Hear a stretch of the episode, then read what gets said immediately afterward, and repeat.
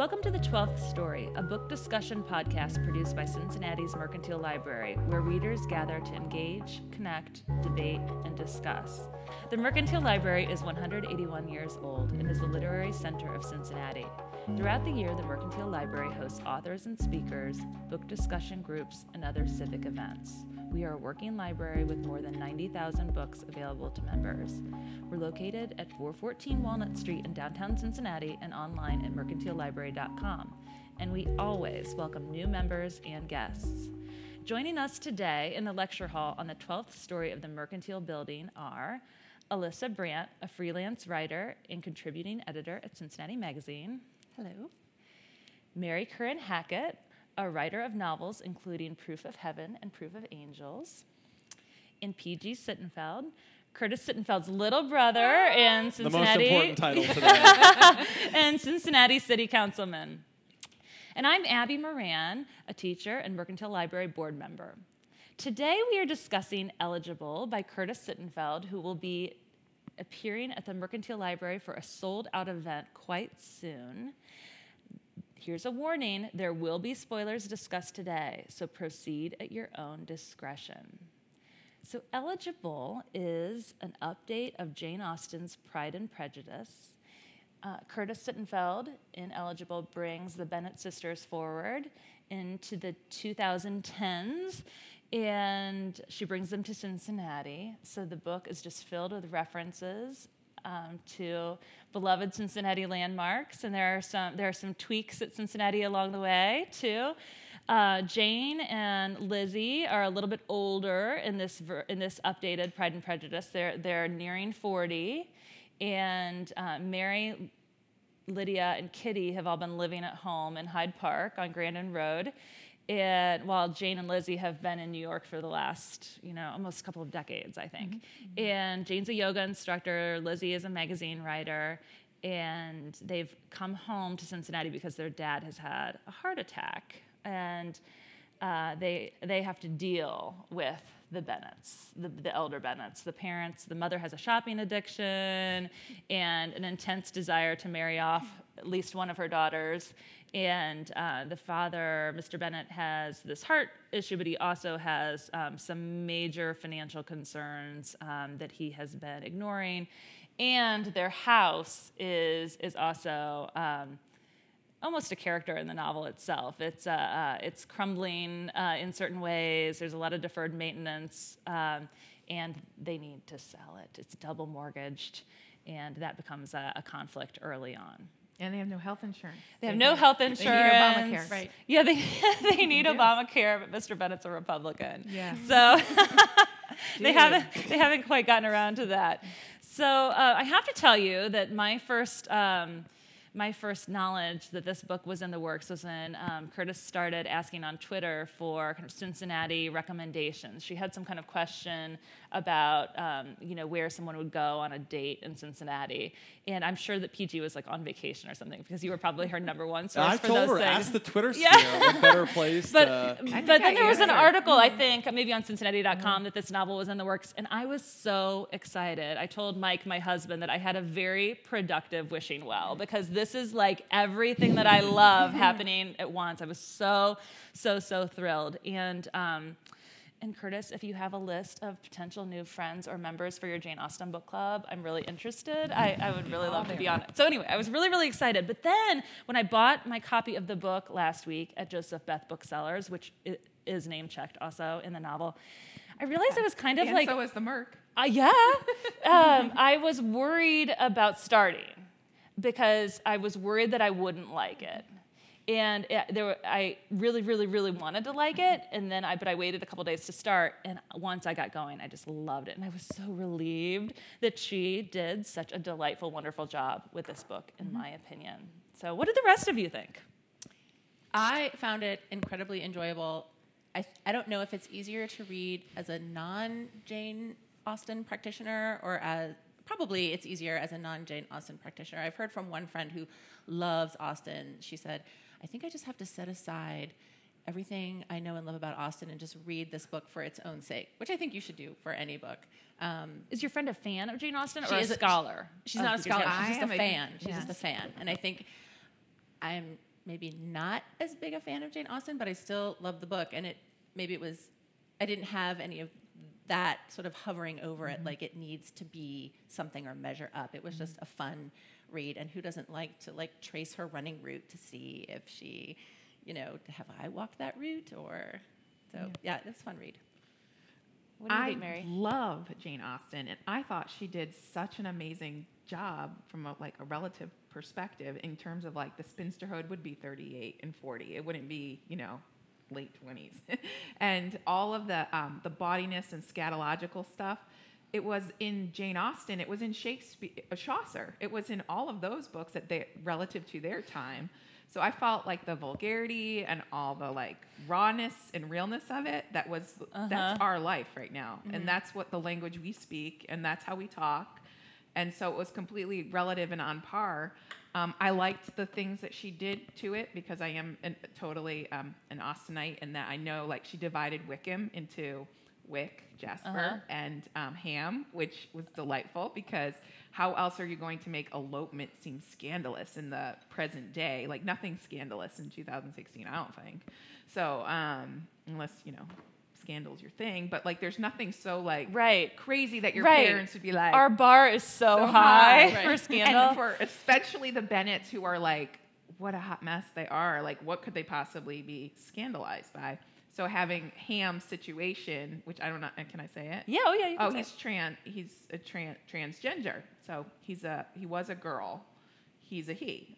Um, so to Lydia, he is a he, but apparently her elopement to someone who wasn't always a he is quite scandalous. Well, and I love it that the Bennet parents have never really encountered the concept of transgender before they, they before explain yeah, I mean they're explaining the basics. It's so cringeworthy. So the, I thought she did a really good job like bringing those cringeworthy moments yep. up to the present because Lydia and Kitty, honestly, when we were they were playing charades in an early scene and they're so crass, and I mean, I just wanted to die. It was so I, so embarrassed, but that's actually like a good update oh, for yeah, what so modern. I mean, yeah. I could imagine any eighteen-year-old.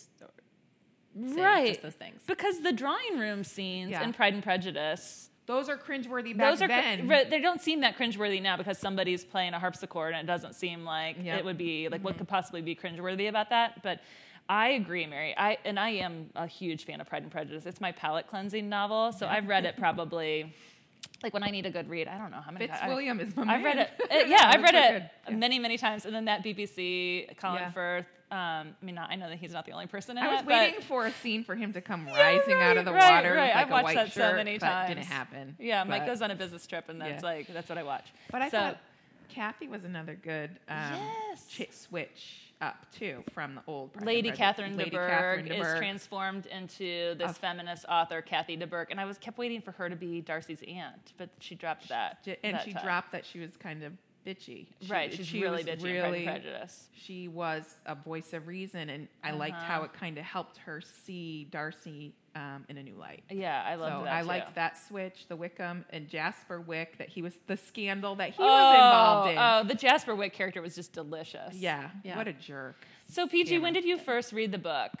Uh, the Curtis Sittenfeld version. Yes, well, the Curtis. So, so when, when, Curtis first introduced this concept to me, that this, the Jane Austen project was going to um, sort of you know contem- contemporary writers and saying you know, we want to bring modern versions of each of Jane Austen's novels to life. We want you to do Pride and Prejudice. I think I reminded her of that iconic presidential debate moment between Dan Quayle and Lloyd Bentsen of, you know, Senator, you know, I knew Jack Kennedy, I served with Jack Kennedy, you're no Jack Kennedy. So my line to Curtis was, you know, I've read Jane Austen. I took a course on Jane Austen. Curtis, you're no Jane Austen. And, and to, no your, to, to, to your point, though, of being sort of afraid you wouldn't like it, I feel like trying to rewrite Jane Austen is like my being like, I'm gonna go and do a Michael Jordan impression on the basketball court. Right, like, right. You only set yourself up to fail. But the thing I and I I not just because I'm Curtis's little brother, you know, I've loved two of her books, and two of them I thought have been like, eh, okay, you know, I mean, good enough to read, but not home runs. I thought this was a terrific book, and I think one thing she did really well was for somebody that's never heard of Jane Austen, that's never read Jane yes. Austen,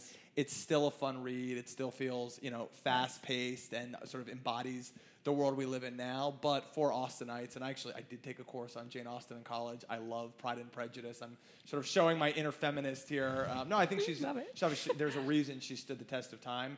I do think there are a lot of ways in which she sort of shows fidelity to the original Absolutely. to people mm-hmm. that appreciate that. So I, I, thought it was great. Um, yeah. It made me look at Pride and Prejudice again with new new eyes. I thought, in, in defense, I think you're sister is the Michael Jordan of our she's like. Oh, no, sure she'd appreciate that. Prep. She's got a laser sharp focus, like a Jane Austen take um, on the world. Like she could take down those conversations or like the little like nuances of behaviors. Um, I was a little shocked. It took her to page 200 to bring up, you know, where'd you go to high school in Cincinnati? I thought that was going to be on page two because that is the the thing. But mm-hmm. she was. I mean, she was on the whole time about every little nuance. I well, thought it was when great. She, yeah. I actually, the only reason I know this because I just heard her saying it on, on Diane Rehm's show last week. I think she looked at, broke down every single one of the chapters in the original Pride and Prejudice, and then broke down every single one of the chapters in this. So she had the structure of 61 um, different chapters before she started, you know, filling in the words and the content. So one thing for, for those that, that haven't read it yet, and we hope we're piquing people's interest, I think one good example is you know in the original so bingley comes to town and because it's a small town and it's of that era everybody immediately knows okay somebody that's handsome and rich has come to town and of course he's going to be looking for a wife. So curtis said how would you recreate that in the year 2013 in cincinnati? So she uses this modern device of this guy that just appeared on the equivalent. It's called eligible in the book but then appeared on you know the equivalent of The Bachelor in the show. And I thought that was a very clever way of saying, okay, that is how somebody could come to a place like Cincinnati and have everyone know, okay, this guy's single. We know he's rich because he was on The Bachelor. So I thought there were very clever ways of, of, of making it modern. That was a, I love the way device. she did that, and um, so did um, I. I love that. I think this came up on that Diane Rehm segment too, where very early on, I mean, in my copy, it's page four, where Mrs. Bennet is already talking about Chip like he's familiar, and Mr. Bennet saying, You're talking about this stranger, and you're going to want to marry off our daughters to the stranger. And she says, I'd scarcely say stranger. He's in the ER at Christ Hospital, which means Dick Lucas must know him. I thought that pretty much summed up why Cincinnati was a really good choice to set this book in because it is has a small town feel for the size city that it is, and everyone is just not even six degrees of separation. It's more like three degrees of separation here. So we all know each other, or yes. know of each other, or follow each other on Facebook. Yes, and she, uh, I think she also told Diane um, that she was given free reign. She was given no guidelines or restrictions by the Austen Project people. There's no official estate of Austen that says what you can and cannot do with her work. And so she just ran with it. I think one of the handy things there is that because the book is old enough, this isn't mm-hmm. like saying you mm-hmm. want to do a like a new Star Wars, yeah. where of course you know copyright well, and this and that. They she, you, put you get zombies free range. in them. Right. right. Yeah. Exactly. Yeah. No kidding. It's true. Yeah. Or you don't have to, to worry about the copyright. But. Right. And the timing is so good um, because there's also uh, I don't know when this movie will come to Cincinnati, but Whit Stillman, who you may remember as directing Barcelona and um, all those great Metropolitan, he's got a new movie, his first in quite a while, coming out. It's called Love and Friendship, and it's based on a more obscure Austen work called Lady Susan, which I had never even heard of.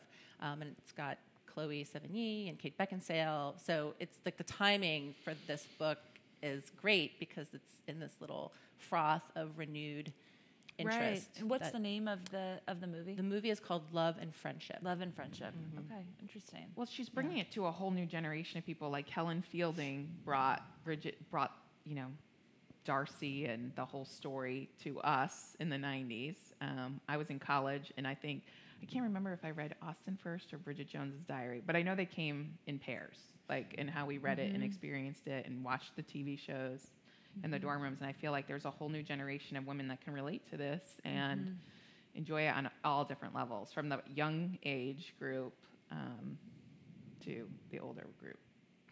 So, how did you, as the Sittenfeld sibling that lives in Cincinnati, PG, how did you think she did with the Cincinnati references? Well, you, you started by mentioning sort of her asking the Twitter sphere of saying, okay, if I'm a 31 year old woman who does yoga and I want to go get coffee afterwards, where would I go? And I'd be like, you know, maybe ask a 31 year old woman who does yoga, Curtis, which I think was when I directed her to Twitter. The only thing, and obviously, you know, I, I consider part of my duty to be a good cheerleader for the city of Cincinnati.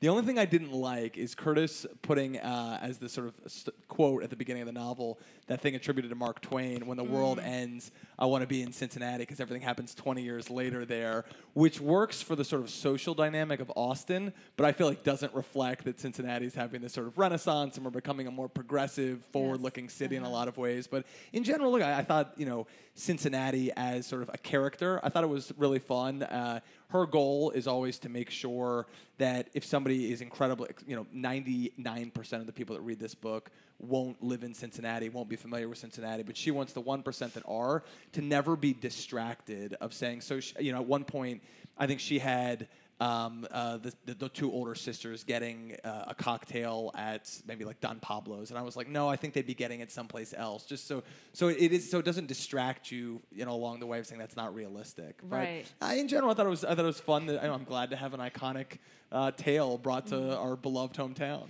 Did she? Um, and we should also say it's very obviously.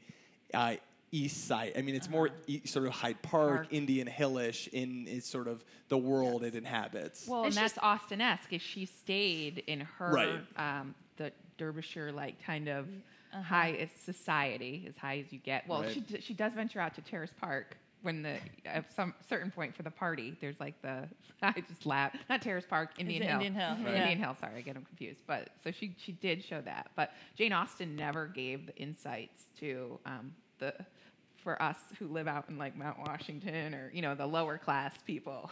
I love I love that her her run took her to Christ Hospital. Yes. from Hyde Park to yes. Christ Hospital. Like that's that's quite a run. I kept imagining. I was like ninety degree heat in the summer. I was like, why didn't that's sisterly that, love? That was struggle. Yes, that was is. real. I thought she got so much of it right. Although I did when I when I interviewed her for my Cincinnati Magazine piece, I did nitpick her on that. Maybe you can speak to this, PG. The, the, the cracker crushing. I've lived here. I'm not a native Cincinnatian. I've I've lived here 12 years though. I've never seen anybody crush their oyster crackers on top of their. So I just saw you say. So I'm so curious about that. Is that a Sittenfeld Is this a Cincinnati trait? thing or a Sittenfeld thing? That's definitely a Cincinnati. I think everyone crushes their oyster crackers on top of chili. No. No. Then this is a revelatory podcast for me. Three, you've got three non-native Cincinnatians yeah. here with you, but we've all lived here for over a decade, right? Yes. Uh, yeah. yeah. Yeah. Yeah. I don't. I don't eat Skyline. Sorry, I ate the Greek salad there though. But um, yeah. Do you crush your crackers on the Greek salad? No. Do you snack on some crackers before they bring you? Oh, your I food? bring the. I snack. Uh, everybody snacks on. But this crackers. to me is yeah. part of what, one of the like delicious parts yeah. of setting oh, in Cincinnati totally. of having yes. you know two of the most famous characters in all of literature. Oh. You know Lizzie and Darcy. You know eating a Skyline chip, eating sky, a three way at Skyline, and then you know going yes. to have hate sex or whatever. Yes. For, yes. yes. for the modern world. Yes. I love how he, that humanized him was that he ate Skyline. That he would have the seven dollar lunch. Yes. That he was not like or even yeah, it just it seemed I, real. I love like the updated or Zips. They went to Zips for burgers. And how about when he loads his own dishwasher yeah. at his like at his big at the pool house, the guest house at his big you know fancy estate in Atherton. Atherton right. You know like that. That's the 2013 version or the 2016 version of of the kind of him being willing to roll up his sleeves yeah. and take mm-hmm. part. You know, in Pride and Prejudice, the housekeeper who gives them the tour of Pemberley has all these good things to say about about Darcy. Do you remember that yep. scene? And then and then Darcy takes Jane's or um, Lizzie's uncle out to the fishing pond, right? And he kind of he kind of gets in there with the action and shows that he's like a you know man. more of a man of the people. So, mm-hmm. he so mans the grill in this. Yeah, here he mans the grill. he may not have prepped the meat, but he mans, he mans the, the, grill, grill, and then he loads the dishwasher. So one, one, one question for you all. I feel like part of the, one of the you know uh, awesome parts about the, Jane Austen's Pride and Prejudice is the evolution of our understanding of Darcy, and he goes from seeming, you know, cold and aloof and wretched to, you know, this incredibly likable, lovable character. Did you think knowing that plot line going into this, like, we did did um, her making Darcy not likable from the outset seem plausible, or you kind of knew, well, we're gonna like this guy eventually anyway, so it, it, it didn't quite work? Oh, that's a good question. That's a good question. Actually, I thought Um, Not that you knew actually that she was going to have to make him. she, yeah, she, I didn't have to make it likable. I thought it was brilliant, brilliantly executed that interaction. Hearing because it seemed real, real, like you would be overhearing a conversation, and it can be very, very easily misconstrued that he's either ragging on it or you just aren't getting the full con- con- context. And um, I had this sense as a reader, like, oh, she's not hearing the whole thing. She's kind of set in her ways and already like on her, you know, defenses. So It was just it was Yeah. a weird experience, Experience. reading the book and being like, I know I'm going to end up liking Darcy, so I kind of liked him from the Right. outset, even when he's being you know. a But dick. everybody likes Darcy from the outset because he's Colin Firth, like in the movie. you know, like you're you're oh, imagining- I don't so know. great. That's one criticism, though, of of Pride and Prejudice is that um, Darcy's never sufficiently developed. Um, that it is not plausible that it or um, or that there's it's not even evident that Lizzie has made a good match other than like the financially that he isn't really. Um, He's a stick in the mud. Yeah. yeah, and he, you know, that he he doesn't show that much generosity of spirit. That I mean, that's a criticism. I, you know, of course, I still he does in I still love Pride He- and Prejudice, but here, I mean, she Yeah. actually maybe He's could very she- well rounded. Do you think maybe she does a better job? Absolutely. Of developing Darcy I think than Darcy- Jane How dare you? Oh my goodness! I think Darcy is definitely much more robust, um, just likable, um, equal yes. in, in task and like banter to um, Lizzie, like with the smart comebacks and the witticisms, and um, like she's met her match. I don't know. I liked that. I did too. Yeah, I thought she did a very good job of their subsequent awkward encounters throughout the book. Me too. That she, they just seemed very modern and very fresh, and I thought she did a good job. And I particularly also like the awkwardness of her relationship with Jasper. I thought that that rang very true. Her modern portrayal of that rang very true for me. Mm. I feel like we all probably know somebody who has either carried a torch for way too long or had that relationship that started and stopped and started and stopped and never knew what was happening. I just I thought that rang very true. I Her descriptions of Jasper were just so delicious too, and that's one of the things I like about reading Austen is that sometimes she'll just nail those minor characters. And I loved that page where she said um, she was talking about his Stanford ring that he always wore, and that she doesn't like jewelry on men, and that but she was kind of relieved, um, relieved when she identified it. Um, Indeed, Jasper's sole flaw, in Liz's opinion, apart from his girlfriend, was that he wore a gold ring from Stanford University, his alma mater. Liz did not care for either jewelry on men or academic ostentatiousness, but she actually was glad to have identified the one thing about Jasper she'd change because it was similar to realizing what you'd forgotten to take on a trip. And if it was only perfume, as opposed to your driver's license, you were relieved. I just loved that. And I think that, that that was one of the delightful parts of reading this book. Um, just you know, she had those little those little observations and lines, um, you know, on, on nearly every page. And in that um, New York Times review by Sarah Lyall, Lyall, is that how she says her name? She says um, that Curtis is the one you want to leave the party with, so she can explain what really happened. I She's a good gossip. When yeah, I wanted to know yeah. PG. So, like, does this is, is- has that been her role in your family? Is to kind of observe? Yeah, we, we all dish it out. You all do, I will yeah. say it is fun leaving a party with you know any member of the Sittenfeld family. I know this probably makes it sound like what do they say behind Yeah. our. Although the one thing about this book, so Curtis's other books, my my two favorite of her other four are Prep, Her First, and American Wife. And I feel like one thing she does almost as well as anybody, and that Austen is also the sort of the master of, is the sort of you know th- these interior monologue Mm-hmm. insights into the human mind, the human condition. And I actually thought there was much less of that. And th- th- to me, this book is like it's fast and it's snappy and it's sort of plot driven, Mm-hmm. but the sort of you know time spent inside one character's mind, feeling their angst and their emotions. There's less of that. And in a weird way, I actually think that that recipe might cause this book to sell more because maybe more people are looking for just a fast-paced, fun read. But I, and I told Curtis that the first time I was saying before we, we started this podcast, I'm of the four of us by far the rustiest on this book because I read it about a year ago, and I think the final version changed like 10 or 15 percent. Uh-huh. But my my main reaction to Curtis, my only gripe was like, I want more of that sort of you know interior emotionality. So, but not that not that it's not still a good book, but that's the one thing I thought I could have had more of. I heard her in an interview say that she tends to be kind of dark. I think I don't know if that's exactly the word she used. Maybe it was bleak. That like the, her other books are.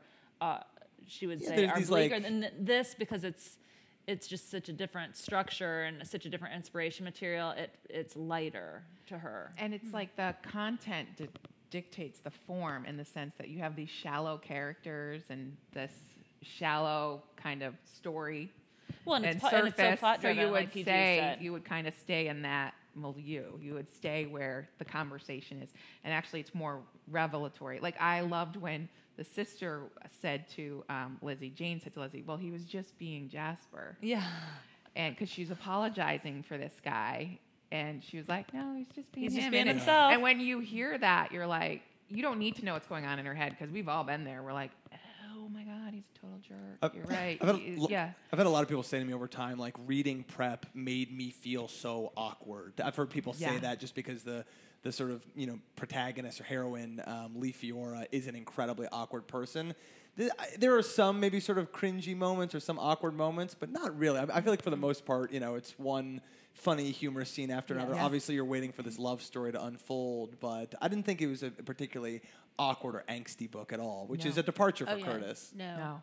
It was satisfying. Like every time It was like- it satisfying. was Yeah. satisfying. Like I felt at the end I was like, good. Everybody got their due. It was good. Well, I'm just kind of curious what other people think of the Mrs. Bennet character. For me, she was the the one character that I felt like did not translate to modernity as maybe as well as the others. And not that I don't think people like Mrs. Bennet still exist. They do. But just every single sometimes I found her almost a little irredeemable. Like there's got to be some way to get some sympathy for her, but like every box bigot, racist, you know, I thought she was kind of unredeemable, and I kind of liked it that way. Okay. I really liked that she was just so vapid and um, out of touch because I really hope there's somebody out there like that who's reading it, and well, they'll never know They that won't. them. Yeah, th- those people are probably Yeah, they're not, like not. They're but too it's busy just to read. I it, love that yeah. line too. The one guy she goes on a date with is like too busy to read. Like, She is so vapid and so shallow, and I, I agree, mostly irredeemable. But I also think she was necessary Yeah. to create attention for these, you know, modern women. Where heaven forbid, you know, spinsterhood is approaching forty years old. Like, you know, so much of what's probably wrong with our society. But to have this old-fashioned, out-of-date sort of mother character oh, pushing these, you know, societal norms that, for you know, it's a good thing we've mostly shed. Um, so yeah, I, I, I agree. She's not. There's not much to redeem.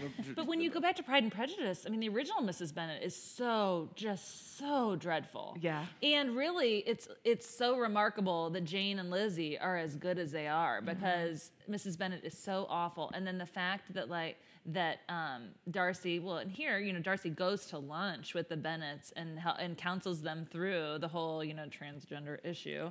Um, and that is just that makes him that much more fantastic. I think because thought he's so, willing to go sit at Tellers and talk them through that issue. I loved, She I loved her description of um, of um, of Mrs. Bennet's kind of um, uh,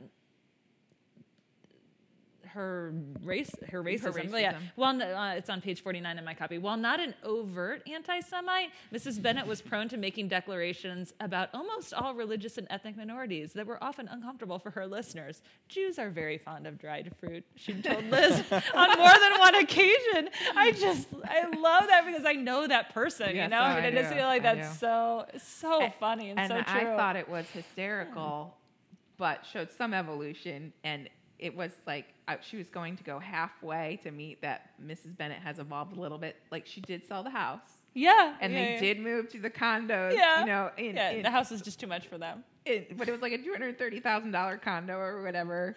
And um, but but they kept that house because um, they wanted to still be members of the country club. Like there were just things they were not willing to like let go, and it was this whole idea that society, like w- their culture, their society was that country club, and well, at least the girls ended up getting jobs too. Did everybody get a job? No. Uh, I think I'm- everybody did. Yeah. Kitty got the jet job. What did Lydia end up doing? Oh, Lydia oh. ran Oh. off with Ham. Sorry. Yeah. So Lydia was making paleo food for Ham. I don't know that she got a job. she didn't get okay, but she got a she got a husband. yeah. PG, were there were there moments? I know it's been a little while since you've read it, but were there moments um, of recognition for you of like certain family habits or pe- certain people?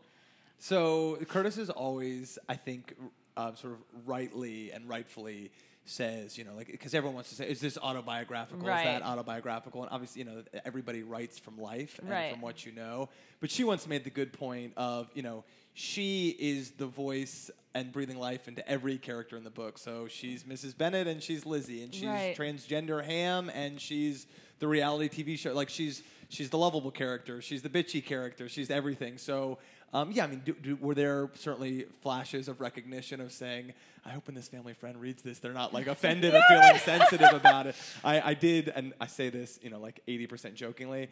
I think that Mr. and Mrs. Bennet in this book, they are not my father and my mother. They're my father split in half, and that's like my father is both Mr. Bennet and Mrs. Bennet in this book in, in certain tendencies. Yeah. So, yeah, I mean, they're but I mean, these Not are all the bad parts. Not the bad yeah, all the parts. good parts, All the mom, good parts. dad. Yeah, yeah, yeah. Has he read That's very it? funny. Uh, yeah, they've, they've read it and they loved it. In fact, actually, one of the people who I, uh, uh, you know, lives in Hyde Park and sort of i- i- is occupying this universe. I was like, are they going to read this and be like, how dare Curtis Sittenfeld, like, you know, just pluck from the country club and this and that? Mm-hmm. That's and, what and I they, wanted and to they, ask. And they love the book. Oh, that's So- great.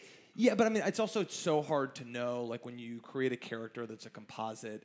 Let's say it's you know thirty percent Abby, but seventy percent someone else. Well, you're creating a totally new person. So Right. yeah, a lot of it feels familiar. And in every book she's written, there's dialogue that you know are things that we've been saying in our family for you know since I've been alive. So, but you know, it's it's you, you regenerate it.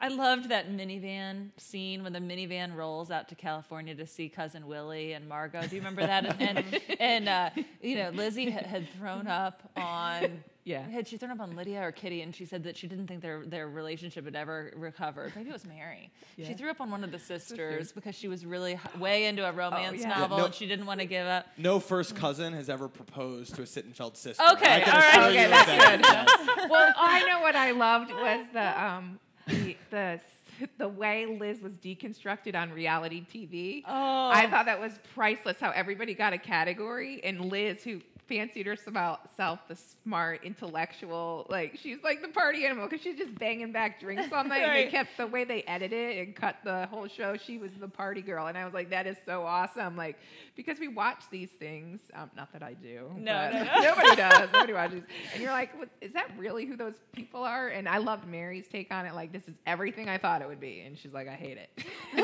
what did you guys think of Mary of um, Curtis ending the book with Mary? loved it.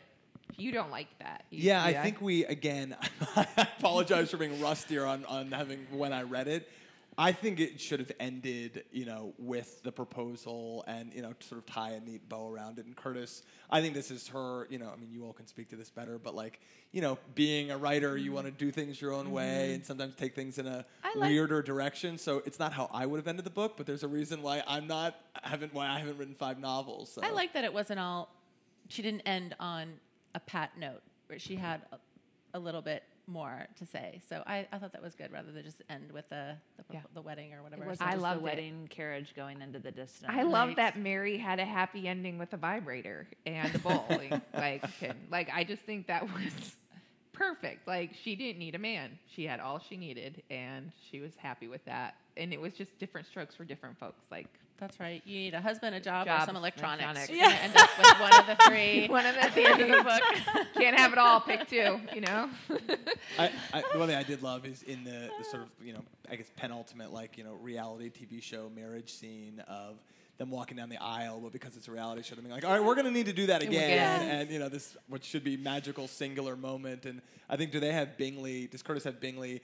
You know, so they do the first take, and he's weeping as she walks down the aisle, but then he's weeping on the second and third one too. It's, so there's, maybe it's an indictment uh, on sort of the institution of marriage or the industry of marriage Right. for the contemporary age now. You know, all the show. It's well, all the things that were wrong with it then, yeah. we've got our own stuff now. Right. Definitely. Right. I mean, Marriage industrial. the complex. society does, not Yeah, yeah, anyone no. in this room.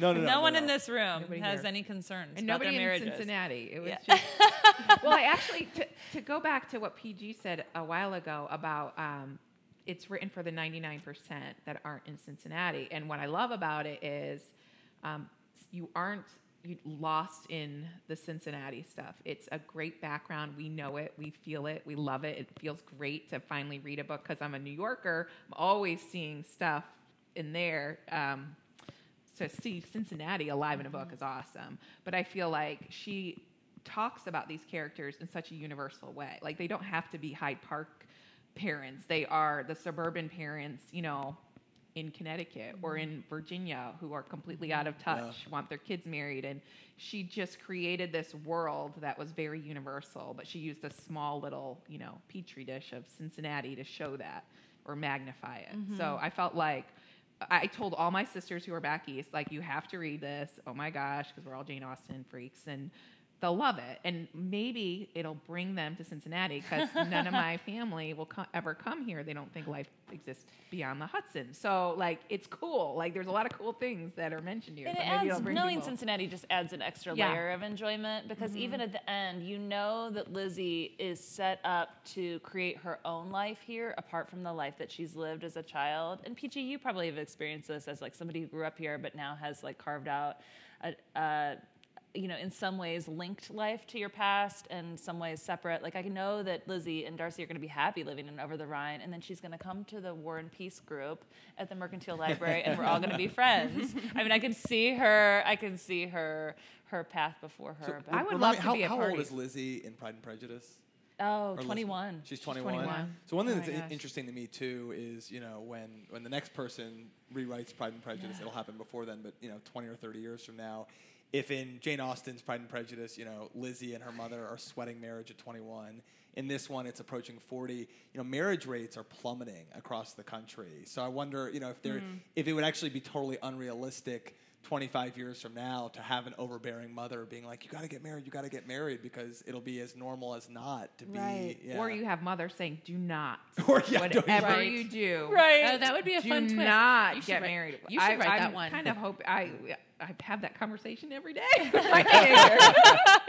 Slow down. Slow down. Yeah, no, I think uh, you just see a totally different group of women um, and what they want, what they need. Um, so I just mm-hmm. think it's mm-hmm. kind of exciting that she even ended with Mary, who was kind of like, I don't need this. Yeah, right. I don't need this. And it's I like, like that whole... she, uh, the Jane character, had the added layer oh, yes. of being, you know, going through fertility treatments to have a child on her own yeah. because she's mm-hmm. approaching 40 and yeah. and doesn't want to put it off. So there's, it's not just the marriage. She modernizes it that way too. I thought that was a really nice extra layer. But then they also had to go back and lie about it. Like for I mean, it's so funny. Like it's 2016 and yet there I really do think there are still people out there who are like, we can't tell them the truth. Like Right. Not his well, and I loved. Um, I think maybe it was on that Diane Rehm interview. Curtis said that she had talked to a producer, a former producer of one of those reality shows, oh, yes. and got a lot yeah. of tips. And I thought yeah. the whole section of what they what they were willing to fake and what they were willing to um, splice together on the reality show, I thought that was really really well done. You could oh, tell yeah. that she had some Franken, kind of what was it yes, called? Frankenbite. Frankenbite. Was that well, what it was? Well, and, and, I think she said that you know she could have gotten this sort of enough knowledge about reality TV shows from watching like an episode or two of The Bachelor, and it turned into watching every episode for two seasons. So, and I've been, I, I, I, feel a little bit like uh, Mrs. Bennet, who's like sits in the living room with her daughters, saying, "No, I'm not watching that TV show," even though she's hearing everything. That's how I feel with my fiance Sarah. She watches The Bachelor and The Bachelorette, and I'll be like on my computer working, and then I'll, you know, the next day be like, I can't believe this happened, but I don't watch the show. I don't right, watch right, the right, show. We don't watch it. We don't watch it. They're very addictive, which I yes. do think it was it was a clever frame for a yes. So many the number clever. of times my husband has walked in and stood there in front of the TV. Why are you watching that stupid show? And then remains there for the stand right, with right, right, right. for the next twenty minutes. like you cannot I cannot really look can't away. believe you, Alyssa. you cannot look away. It was. So, uh, it is. It was. I mean, it's amazing how well she pulled that off. Well, do any whole of you have questions that you would like to ask Curtis if you have a chance? I just would love to understand her pro- process. You told me already. You told us how she broke it down. I just can't wrap my brain around it as a writer. Like how you would do it. I, I would be so terrified of the pressure. Like I don't know how I could ever jump over and that living up to that the pressure of criticism. How does Curtis handle criticism? Like we I thought she got only good reviews and then I just heard she didn't get a so great review. And so she's gotten a lot of positive reviews, but that we were talking before the podcast about one negative review. Yeah, and, and there were there were more than one. So okay, two, yeah. two things. One, I think Curtis and I've heard her say this.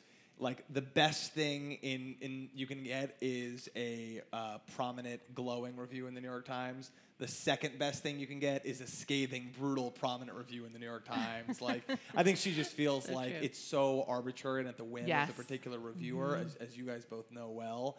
Um, but what you really want is for people to be aware of the book. Book so exactly. They, they go by. Right. The, the, one other thing I know she's obsessed with is structure. Like I think she thinks it's you know like the the backbone and the spine of writing a novel. And I've heard her say to other people, she feels like anybody can write the first half of a good novel, but what sort of separates is, is you know have you gotten yourself into a place that you can't write yourself out of. So she's and she literally like taking the note cards and mapping it out and diagrams and this and that, and then you know bringing the characters to life within that, but having a framework you know you can sort of execute. So yeah, I just thought that was it was just masterful. So I'd love to hear her process. Like, what do you? How do you? Like well, literally down to, to like, it. what do you put on your desk? Where, where do you work? Like, can I see a um, picture um, of I your desk? Well, kind of. Give me a step by step how to. But just like, what is her process to sit down? Does she read a chapter of Jane and then write, or does she watch a, a Bachelor and then write? Does she go for a walk? I just I'm curious because I have been thinking about doing a modern War and Peace because there's like the breakdown of the war, the right. like all, there's just so much cool stuff. And bring War and Peace to Cincinnati, how cool would that be? But I'd have to probably find another city because Curtis killed it with this one. yeah. like, she did it. She did you could do West job. Side. West, yeah, exactly. I've never yeah. been to the West Side. No, I'm kidding. I'm kidding. I'm kidding. I went there yeah. once. Um, but I just think that I just don't know how she did it. It's just unbelievable. I just keep, I kept going over and I'm like, I read Pride and Prejudice. I didn't know how Jane Austen did it. So now somebody came out and was like, did it 200 years ago? well, later. and Alyssa, you wrote a profile of, of Curtis for this month's Cincinnati Magazine. Uh, it wasn't a right? profile of her. Oh. It was a, it was a, a short piece just uh, about the book, um, and not a book review, but just okay. about the book and her writing of it. And okay. I did get a chance to speak with her about that, which was really fun. Um, and so it, and, um, so yeah, it was she. Uh, one of the things she told me, and she may have said this on Diane Rehm as well, is that she outlined very thoroughly um, her like she rewrote each chapter as a little outline, just chapter by chapter, and then tried to figure out if I deviate from the original here, that's going to affect all of this here. Yeah. So she, you can't. She said she couldn't just do a chapter by chapter right. update, um, and I found that really interesting. That often writing a book isn't necessarily just the typing of sentences onto the page. It is like you were saying, PG. It's mapping. It's arra- rearranging the cards. It's like all of that is writing a book too, and that's that was kind of eye opening for yeah, me. Yeah, I think there, there's probably some like romanticized yes. sense that you know any beautifully conceived book should be just a tour de force that flows from you in like these like right. organic sessions and she's I don't know she's not the opposite of that, but she's like incredibly meticulous. Where right, you don't usually think about creating literature by like mapping stuff out on a bulletin board as though you're like you know planning a military right. campaign, but that's a lot of what it is for her. But yeah. it's also like it's um, doesn't it take some of the um, some of the intimidation out of any large task to start breaking it down? Yeah, totally. Really, like mm-hmm. that process of actually breaking Jane Austen's work down into an outline had to be helpful. I would think.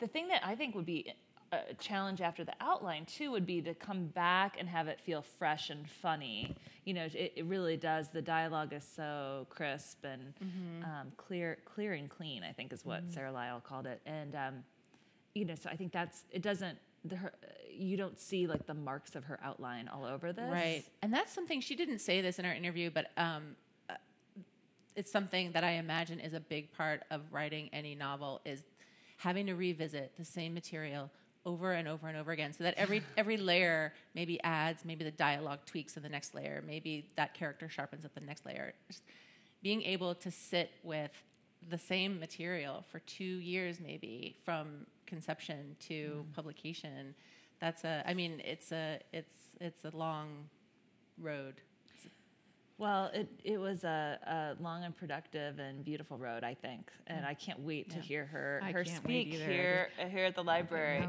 Um, I got to interview her after prep. Oh, really? When I was at Writer's Digest, well, freelancing for them. It was several several years ago, and I remember because Colin was my son, who's ten, is was in diapers. Because I remember being on the phone with Curtis and watching him run. But yeah, so it's been a long time. Has prep been 10 years? Yes. I think it's Uh, been, more actually. Probably, yeah. yeah, I think it probably was like my freshman or sophomore year of college. so yeah, it's probably more than that. I think it's been maybe yeah, 12 or 13 years Yeah. actually. Wow. That would be a question. I don't know if we have a second, but that would be a question I would love to ask her. Is as a, a mother and a writer who works from home, just like the blueprint, what does the day to day management and balance look like for her? How do you like? That's how many days wanna are you know. Like, sitting at your desk? Like, how do you manage all the chess pieces you have to move around when in do a you eat typical day? she, Cur- Curtis, she, I think this is very like unsittenfeldian actually, but she's. I think if if she was a, like saw one person socially like once a week, that'd be like enough for her. But she actually just wrote a piece. It might have been for Vogue or something about sort of about work life balance. Um, but I thought this was interesting, and to me, makes her you know such a weirdo. But she said that whenever she's asked to do anything, whether it's like, "Hey, do you want to get drinks?" or "Hey, can you blurb my book?" Her default response is no. Like she just always says, "I'm going to say no." So then, like it has something has to earn its way to the yes category. Where oh. I find myself all the time, I say yes to everything, and then I go to some function. I'm like, "Why did I say yes to this three months ago?" So there's probably some wisdom to it. But I mean, I think little tips like that, especially again, you all sort of are living this as, as writers. But I mean, you know. Time is the most precious thing, and there's so many things that can pull you away from it. so. Right. So do you do you want to have friends? Yeah. So do you, do, do you want to be a writer, or do you want to have a life? Yeah, exactly. Yeah, I loved it. I listened to her on uh, Ask Me Another, and she said, "For a normal person, I'm weird. For a writer, I'm normal." yeah. That I love right. that. Yeah, I I think I, loved it I love it. I loved everything about it. I love it. for a Sittenfeld, is she normal, or for a Sittenfeld, is she weird? Well, we're all weird, but in different ways. She's a little weirder, yeah. Like, Yeah. she's a little bit more like. I mean, there's a reason she's the the fiction writer. Yeah. Did you have a sense that she was a writer when she was little? Oh Like, yeah, I mean, young, Curtis everybody was writing, like yeah. short stories when she was in fourth grade. Mm-hmm. She, you know, was like writing Washington Post op-eds when she was in high school, and it's it's good for her. And I think Curtis would acknowledge this too.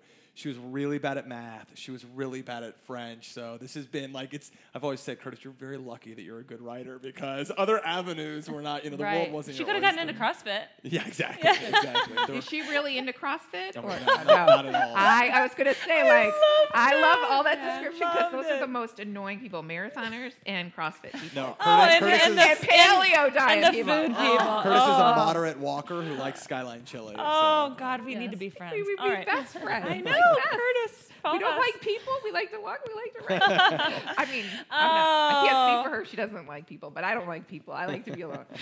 well, I'm sure I'll see you all here soon um, at our at our Curtis Sittenfeld event coming soon.